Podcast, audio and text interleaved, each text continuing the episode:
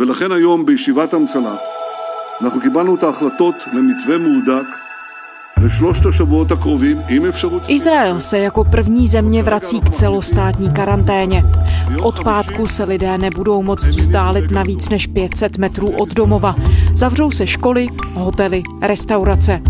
Izraelská vláda se k opatření rozhodla pod vlivem rapidního nárůstu nemocných kovidem devatenáct. Denně v zemi přibývá přes čtyři tisíce nakažených. Jak kabinet restriktivní opatření zdůvodňuje? Jak reaguje izraelská veřejnost? A jak se Izrael, který s přehledem zvládl jarní vlnu pandemie, dostal do pozice země, kde se virus šíří nebývalým tempem? Je úterý patnáctého září, tady Lenka Kabrhelová a Vinohradská dvanáct, zpravodajský podcast Českého rozhlasu. Izrael od pátku na tři týdny omezí pohyb lidí v zemi. Přijetí opatření oznámil premiér Benjamin Netanyahu. Slibuje si od něj pokles nových případů nákazy koronavirem. Na protest proti vyhlášení omezení pohybu v době nadcházejících oslav svátků Rosh Hashanah a Yom Kippur odstoupil z funkce ministr výstavby a bydlení Yaakov Litzman. Izrael je tedy první zemí, která se vrací k celostátní karanténě. Jak ta nová opatření budou vypadat? Tak podle rozhodnutí vlády, které myslím si, že ještě bude muset být schválené, rozhodnutí panuje tak, že od pátku na tři týdny bude Izrael v celostátní karanténě. Natáša Dudínský, izraelská publicistka a dokumentaristka. Znamená to predovšetkým obmedzenia, že ľudia sa môžu pohybovať v rádiu presne päťsto metrov od svojich domovov. Do práce môžu chodiť iba keď je to nevyhnutné. Normálne pracovné miesta budú teda zavreté, bude možné iba desať zamestnancov, aby chodilo do práce a vládne úrady budú fungovať na tridsať percent zamestnanosti. Reštaurácie budú zavreté, bude možné len nakupovať takeaway. Všetky turistické podniky budú zavreté, nebude možné robiť svadby, bude obmedzený počet ľudí na desať v interiéroch a na dvadsať vonku. V podstate všetko by malo byť zavreté okrem základných servisov, základných služieb, to znamená obchody s potravinami, lekárne a tak ďalej. A je to přísnější, než byla ta opatření na jaře během té plošné karantény v tom, řekněme, prvním kole té nákazy? Ono se to tak postupně stupňovalo vtedy. Já si pamätám, že bol určitý moment, kedy sme mohli iba chodiť sto metrov od domu, takže zatiaľ máme päťsto metrov a dokonca na rozdiel od Českej republiky nemohli sme chodiť ani do parkov alebo na morské pobrežie, ani do prírody, čo bolo veľmi drsné. Tak momentálne máme tých päťsto metrov, takže je to síce akoby dosť dusivé, ale pol kilometra ešte možno zvládneme. No a jak to všechno vláda odůvodňuje? Je ta situace v tuhle chvíli skutečně tak vážná, že jsou potřeba takto razantní opatření opravdu omezit striktně pohyb lidí? Tak o tomto sa hovorí už aspoň mesiac, možno aj viac, pretože skutočne celé leto stúpa počet nakazených každý deň. Izrael znovu zavírá restaurace a obchody. Vláda schválila návrat restriktivních opatření. Země se totiž potýká s druhou vlnou epidemie koronaviru. Za posledních dvacet čtyři hodin tam přibyly skoro dva tisíce nových případů. Premiér Benjamin Netanyahu přiznal, že květnové uvolňování přišlo příliš brzy a rychle. A teraz jsme už dosiahli rekordy štyri tisíc nakazených za deň. Samozrejme súvisí to aj s tým, že je o mnoho vyšší počet testov v Izraeli, než bolo na jar, ale nie je to jediný dôvod. Rozdiel je v tom, že teraz ďaleko viac mladých sú nakazených, ľudí medzi osemnásť až tridsať rokov, po prípade tridsať až štyridsať, a je menšie percento tých skutočne ohrozených, to znamená ľudí nad šesťdesiat rokov, ale počet ľudí v nemocnici, ktorí sú vo vážnom ohrození, je tiež dosť vysoký, momentálne je ich päťsto dvadsaťdeväť a na respirátoroch je stoštyridsaťštyri ľudí a tento počet rastie úmerne s počtom nakazených. Takže vláda dlho zvažovala tento moment a bolo len otázkou, kedy sa to stane. Už minulý týždeň vláda chcela uzavrieť najviac nakazené mesta a mestečka a dediny, takzvané červené oblasti. Avšak ultraortodoxní sa proti tomu vzbúrili, či už starostovia týchto miest alebo členovia vlády odmietli, aby boli oni vyčlenení ako jediní teda v plošnej karanténe. A Netanyahu na to veľmi reaguje, náš premiér, pretože ich podporu potrebuje. Takže trošku sa zlomil, nakoniec k plošnej karanténe v červených miestach nedošlo. Došlo tam iba k nočnému zákazu vychádzania a v nedeľu večer došlo k rozhodnutiu vlády vyhlásiť celoštátnu karanténu. I podle statistik Univerzity Johnse Hopkinse ve Spojených státech minulý týden přibývalo v Izraeli v přepočtu na obyvatele nejvíc covid pozitivních pacientů na světě. To jistě může souviset s různými aspekty, jak jste to říkala, že je i třeba víc testů a tak dál. Ale existuje nějaké vysvětlení pro to, nebo nabízejí vám ho epidemiologové, co se vlastně stalo, proč je teď ten nárůst takhle rychlý? Tak tých dôvodov je niekoľko, samozrejme niekedy závisia od vašich politických pozícií, ale tak vymenovala by som tých pár hlavných dôvodov. Za prvé, Izrael bol veľmi úspešný v prvej vlne a úspešne ju zvládol a to otvorenie bolo veľmi rýchle. To je jedna veľká kritika voči tomu, že otvorenie ekonomie a všetkých možností došlo k tomu veľmi rýchle a dosť nekontrolovane v porovnaní s inými krajinami. Ďalší dôvod je chaotický manažment, úplne chaotický, nedostatočná koordinácia medzi jednotlivými vládnymi úradmi, ktoré majú koronavírus na starosti. Hrozne dlho trvalo, než sme mali niekoho, kto bude vôbec dohliadať a bude aspoň jeden človek hlavný, zodpovedný, aspoň na doporučovanie rozhodnutí. Teraz máme profesora Gamzu, ale jeho máme asi iba mesiac. Takže chaotický manažment, ktorý tiež súvisil s tým, že Izrael mal voľby tesne pred vypuknutím covid devatenáct. Benjaminu Netanjahuovi se komplikuje cesta k vytvoření nové izraelské vlády. Jeho pravicová strana Likud vyhrála s náskokem pondělní volby. S dalšími pravicovými a náboženskými stranami ale stále nemá v Knesetu většinu křesel. A tieto voľby viedli k politickej kríze, ktorú vlastne vôbec nevyriešili, ale ešte dalo by sa povedať, že zhoršili. Dlho trvalo, než sme mali vládu. Takže toto tiež prispelo k chaosu, ktorý ľudia pociťujú, že bol v manažmente. Ďalší dôvod, mnoho ľudí, veľká časť obyvateľstva si myslí, že náš premiér Benjamin Netanjahu viac dbá o to, aby sa udržal v premiérskom kresle napriek obvineniam z korupcie, ktorým čili, a jeho súd má začať v januári budúceho roku a vlastne robí všetko preto, alebo teda viac sa venuje tomu, než aby sa venoval manažmentu koronavírovej krízy. On v podstate v prvej vlne bol veľmi dobrý a zdalo sa, že má veci pod kontrolou, ale potom došlo k totálnemu chaosu. Ďalší dôvod je, že Izrael nemá ešte dodnes vybudovaný dobrý digitálny systém na sledovanie nakazených a zastavenie nákazy. Čo je vlastne veľmi podivné, pretože Izrael sa rád píši tým, že sme state-up nation, akože sme naozaj ajťácka veľmoc, ale ukázalo sa, že to nám vôbec nepomohlo. Čery rajčata, solární panely na ohřev vody, depilátor, počítačový flashdisk, elektronický slovník, bezpilotní letoun, U S B flashdisk, I C Q, celý výčet užitečných vynálezů vzniklých na území státu Izrael anebo z podnětu izraelských firm za jeho hranicemi by byl mnohem delší. Bohatství židovského státu těží do velké míry z tamního boomu high-tech oborů. Dlho sa ministerstvo zdravotníctva snažilo zaviesť nejaký systém, ktorý bude schopný. Nepodarilo sa to. Po niekoľkých mesiacoch to prevzala armáda, takže mnohí vojaci a vojačky, ktorí slúžia základnú vojenskú službu, momentálne trávia dni tým, že volajú ľuďom a oznamujú im, že sú v karanténe, snažia sa zistiť, s kým boli v blízkosti, ale ešte stále to není vyvinuté tak, aby sme s tým boli spokojní, aby sa darilo zastaviť ten náraz. Takže to je dosť závažný dôvod. No a ďalší dôvod, ktorý radi používajú politici, je, že ako občania sme nedostatočne poslušní.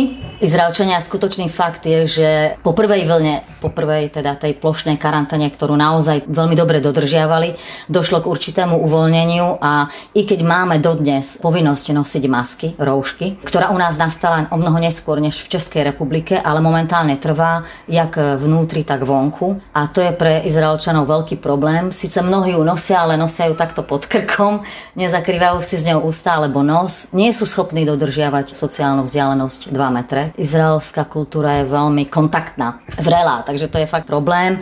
Reštaurácie, bary a tak ďalej boli otvorené, takže tam ľudia sa tiež stretávajú. Na druhej strane ale nie sú to len kultúrne príčiny pre túto nedostatočnú poslušnosť, ono to súvisí aj s veľkou straty obyvateľov vo vládu. Pretože ľudia majú pocit, že teda v prvej časti krízy dodržiavali všetky prísne opatrenia, vlastne urobili svoju časť akoby spoločenskej zmluvy, ale vláda nedodržala tú svoju časť. To znamená, že sa nedostatočne postarala o občanov, ekonomická pomoc bola neskorá, bola nedostatočná, je tu fakt veľká ekonomická kríza a na to ľudia reagujú, že vláda sa nestará o nás, obzvlášť premiér, ktorý sa stará o svoje obvinenia a o to, aby on a jeho rodina sa mali čo najlepšie, ale nedbajú na občanov, tak prečo by sme my mali počúvať? A táto nedôvera občanov vo vládu je skutočne veľká a vlastne je to dosť závažný dôvod, prečo dochádza k takémuto zvýšeniu nárastu nakazených. Takže je tam takový truc v tom částečně i v tom přístupu obyvatel k tomu, jakým způsobem potom oni zacházejí třeba s těmi všemi opatřeními. Ano,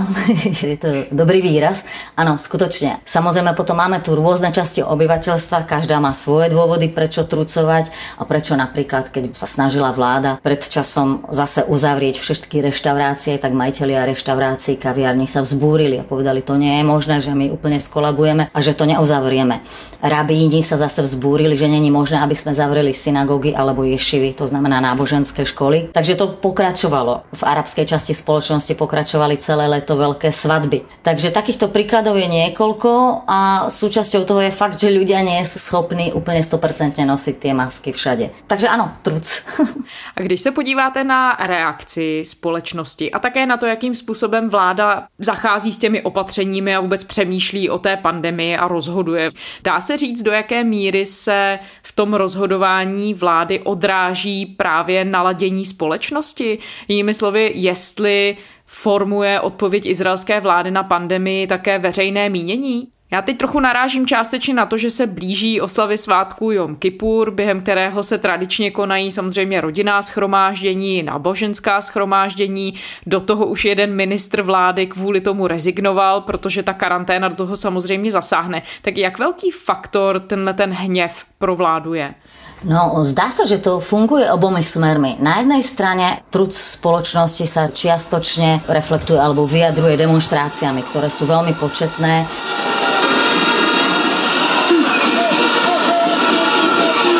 Každý týždeň desiatky tisícov Izraelčanov demonstrujú jak pri sídle premiéra, tak po celom Izraeli na hlavných diaľniciach, na mostoch a na križovatkách. V podstate demonstrujú už od jary, ale na jar boli tie demonstrácie malé a teraz sú skutočne veľké a pravidelné. Takže v podstate čiastočne mnohí ľudia sa domnievajú, že jedna z príčin, prečo dochádza k plošnej karanténe, je, aby sa obmedzili demonstrácie. Na druhej strane ten odklad tej plošnej karantény tiež reagoval na to, že ľudia neboli veľmi ochotní, že vždycky mali svoje dôvody, či už pobožní, alebo zamestnanci malých firiem, alebo majitelia reštaurácií a barov, alebo majitelia podnikov, kde sa konajú svadby a tak ďalej. Takže je to vlastne obomi smermi, akoby tá vláda reaguje a z toho pôsobí aj taká tá chaotičnosť, že niekedy prijala nejaké opatrenie a na druhý deň ho zrušila, pretože bol nátlak voči tomu. Aj potom, čo došlo k vyhláseniu plošnej karantény, tak sa už začínali ozývať majitelia napríklad reštaurácií, že ich nechajú otvorené. Na demonstrácii v sobotu, keď už bolo jasné, že ku karanténe dojde, ozývali sa mnohí demonstranti s volaniami potom, aby neposlúchali túto karanténu. Takže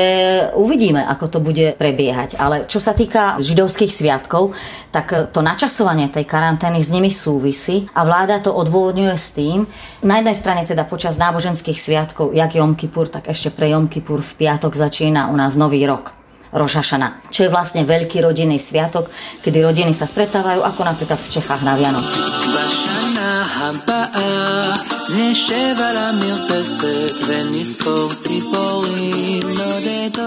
A je to veľmi dôležitý sviatok, takže samozrejme obavy panujú z toho, že keď sa zase ľudia a tri generácie alebo štyri generácie stretnú v jednom domove, tak je to veľké ohrozenie, obzvlášť pre starých rodičov alebo prastarých rodičov. Takže chceli zabrániť tomu a preto karanténa začína už teraz. Na druhej strane vláda tvrdí, že počas sviatkov, ktoré vlastne to je také celé obdobie u nás, tri týždne sviatkov, Nový rok, potom je Jom Kippur a potom je tzv. Sviatok Sukot, ktorý trvá vlastne desať dní a počas celej tejto doby sviatkov rokov. Väčšina Izraelčanov pracuje ďaleko menej, školy nefungujú. Medzi sviatkami áno, ale sú veľké, napríklad ten sviatok Sukot desať dní nefunguje škola, Jom Kippur dva dní, Rosh Hashanah tri dní. Takže vláda tvrdí, že ekonomický dopad plošnej karantény počas sviatkov bude menší, pretože aj tak veľa ľudí si berie dovolenky. Na druhej strane je však argument ten, že naopak počas sviatkov je mnoho podnikov a firiem, ktorí majú vlastne najväčší zisk, či už je to turizmus, hotely, reštaurácie. Takže je to fakt také zložité, to rozhodnutie. Když jste zmiňovala, že se v tuhle chvíli covid devatenáct šíří hodně mezi mladou generací, tak když se podíváme také nejenom na to rozprostření věkové, ale na geografické, dá se říct, kde, v kterých oblastech Izraele je ta nákaza nejrychlejší a třeba i jestli se liší situace na palestinských územích, jak je tam třeba dostupné testování, jaká tam je vlastně úroveň zdravotní péče. Co se týká palestinských území, vlastne táto plošná karanténa sa ich nebude týkať. Priamo myslím západného brehu alebo Gázy. Tam tiež ale sprísňujú opatrenia, pretože nákaza tam narastá. Nie tak hrozne ako v Izraeli, ale zatiaľ ešte nedošlo na palestinskej strane k tomuto rozhodnutiu. Ale vy zrejme zmienujete izraelských palestínčanov, to znamená palestínskych občanov Izraela, ktorí tvoria asi dvadsať percent. A skutočne oblasti, kde je najviac palestínskych miest a dedín na severe Izraela, sú veľmi červené. To znamená, tá nákaza je tam veľmi vysoká. Nemocnice práve na severe krajiny začínajú byť už vlastne na pokraji svojich kapacít. Takže týka sa to izraelských palestínčanov, alebo teda izraelských arabských občanov, ale nie len ich. Tá koncentrovaná nákaza sa tiež týka ultraortodoxných obcí a mestečiek alebo miest. A to sú práve dve časti spoločnosti, dve komunity, ktoré vlastne sú za tým aj určité kultúrne a politické dôvody, prečo práve v týchto komunitách tá nákaza je tak veľmi vysoká. Vysoká. Uvediem ako príklad napríklad arabskú komunitu. Nedávno, vlastne práve pred dvomi alebo tromi dňami, vyšla veľká reportáž o tom, ako práve v arabskej komunite dôvody nie sú len kultúrne, ale dôvod, prečo tá nákaza narastá, je jednoduchý. A to preto, že vládne dokumenty, dokumenty ministerstva zdravotníctva a tak ďalej nie sú dostatočne prekladané do arabštiny a nie je dostatočne robená vysvetľovacia kampaň. Oni síce všetci hovoria hebrejsky samozrejme, ale médiá sledujú svoje v arabštine a samozrejme jednoduchšie je sledovať všetky dôležité opatrenia, vysvetľovania a tak ďalej v svojom rodnom jazyku a zároveň sú určité kultúrne rozdiely, takže niektoré veci sa musia zamerať tak, aby tá daná komunita so svojimi kultúrnymi rozdielami bola schopná pochopiť dôležitosť týchto opatrení. A to je veľké zlyhanie izraelskej vlády, že na to nedbala. Tento problém bol už v prvej vlne nákazy a čiastočne sa riešil, ale celé tieto posledné mesiace skutočne prebiehala dostatočná kampaň v arabskom jazyku. Takže to je jeden rozdiel. A druhý rozdiel, ktorý si vlastne súvisí, že celé leto prebiehali veľké svadby v arabskej komunite, to je vlastne doba svadieb a pre arabskú komunitu svadby je niečo veľmi dôležité, sú veľké, stovky, možno tisíce ľudí na svadbách, ale neísť na svadbu rodiny či blízkych, na to musí mať človek strašne veľký dôvod a to nebolo dostatočne vysvetlené, jak závažná je tá situácia. A na druhej strane tiež arabská komunita v Izraeli má pocit aj tak, že je vládne voči nej veľká vládna politická diskriminácia, takže ten truc je tam dosť veľký a vlastne aj tak si myslia, že vláda o nich sa dostatočne nestará a je proti nemu mnohí vládni činitelia často sa vyjadrujú rasisticky.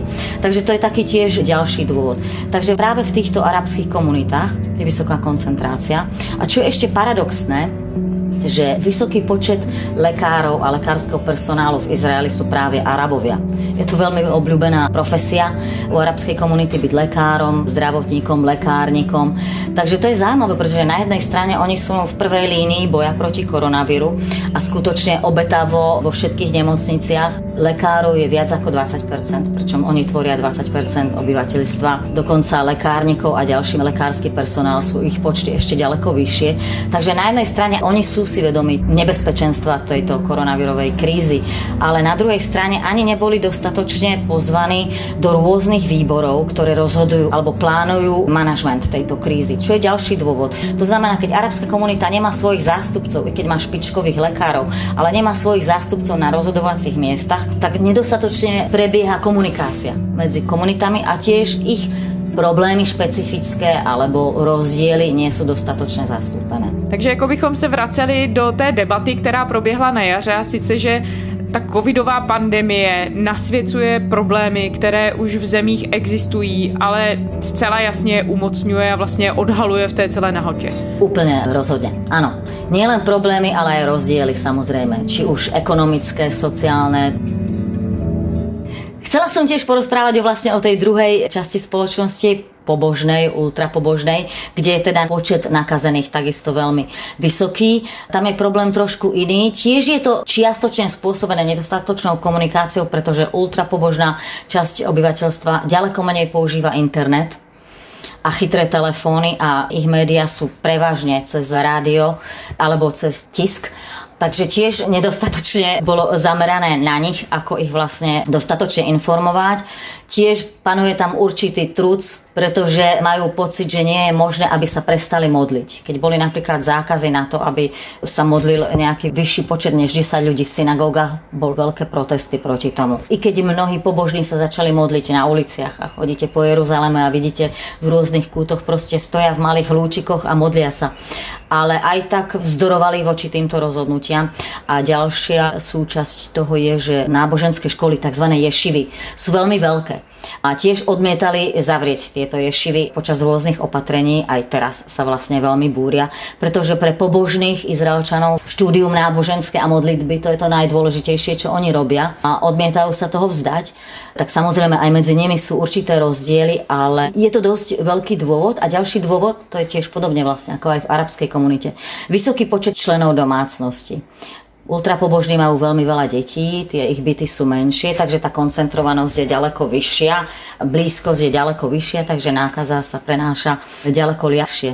Napríklad v niektorých ješivách, tých školách náboženských, už študenti ostávajú spať, nechodia domov, aby nešírili nákazu. Takže snažia sa hľadať akoby cesty, ale vlastne ešte to nie je úplne dokonalé. Vy jste zmiňovala, že Izrael tu první vlnu nákazy zvládnul velmi dobře. Podobné hodnocení se objevovalo i tady, v České republice. Teď tedy se obě země potýkají s velkým růstem počtu nakažených. Když se na to díváte takhle s odstupem z Izraele, třeba i na to, co se děje v České republice, vidíte tu nějaké styčné body? Z môjho veľmi obmedzeného chápania toho, čo sa deje v Českej republike. Skôr to sledujem na Facebooku. Myslím si, že trošku je to podobné v tom chaotickom manažmente na najvyšších stupňoch. Takže možno, že tá ochota obyvateľov je tiež čiastočne týmto obmedzená. Že keď vláda reaguje chaoticky alebo nedostatočne, tak obyvateľia sú menej ochotní poslúchať vládu alebo vládne opatrenia. Inak ale to je dobrá otázka. Už tam príliš dlho nežijem na to, aby som to dokázala odhadnúť. Akurát sledujem to, že spočiatku Češi boli vynikajúci v tom, ako nosili roušky. Šili ste ich, nosili ste ich, kedy v Izraeli ešte vôbec sme sa z roušek smiali a mysleli sme si, že to je nedostatočné. Takže to som naopak veľmi obdivovala a snažila som sa to tu propagovať. Ale viem, že teraz sú spory o tom, či sú roušky dôležité, či nie sú, takže akoby myslím si, že možno, že je v českej kultúre tiež trošku niečo z pozostatku z komunizmu, taká neúplná dôvera vo vládu.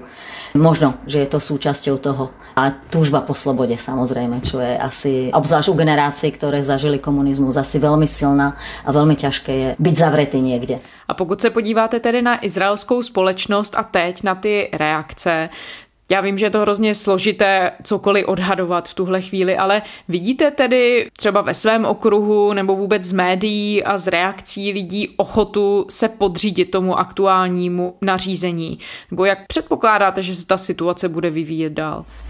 Ja mám pocit, že asi väčšina obyvateľstva bude počúvať tieto nariadenia, pretože skutočne obavy sú veľké, tie počty sú vysoké, počet úmrtí už presiahol tisíc, čo je teda dosť veľké číslo. Takže aj napriek tomu, že veľká časť spoločnosti nedôveruje vláde a nedôveruje schopnosti vlády túto krízu zvládať, ale zároveň ľudia majú obavy o svojich blízkych.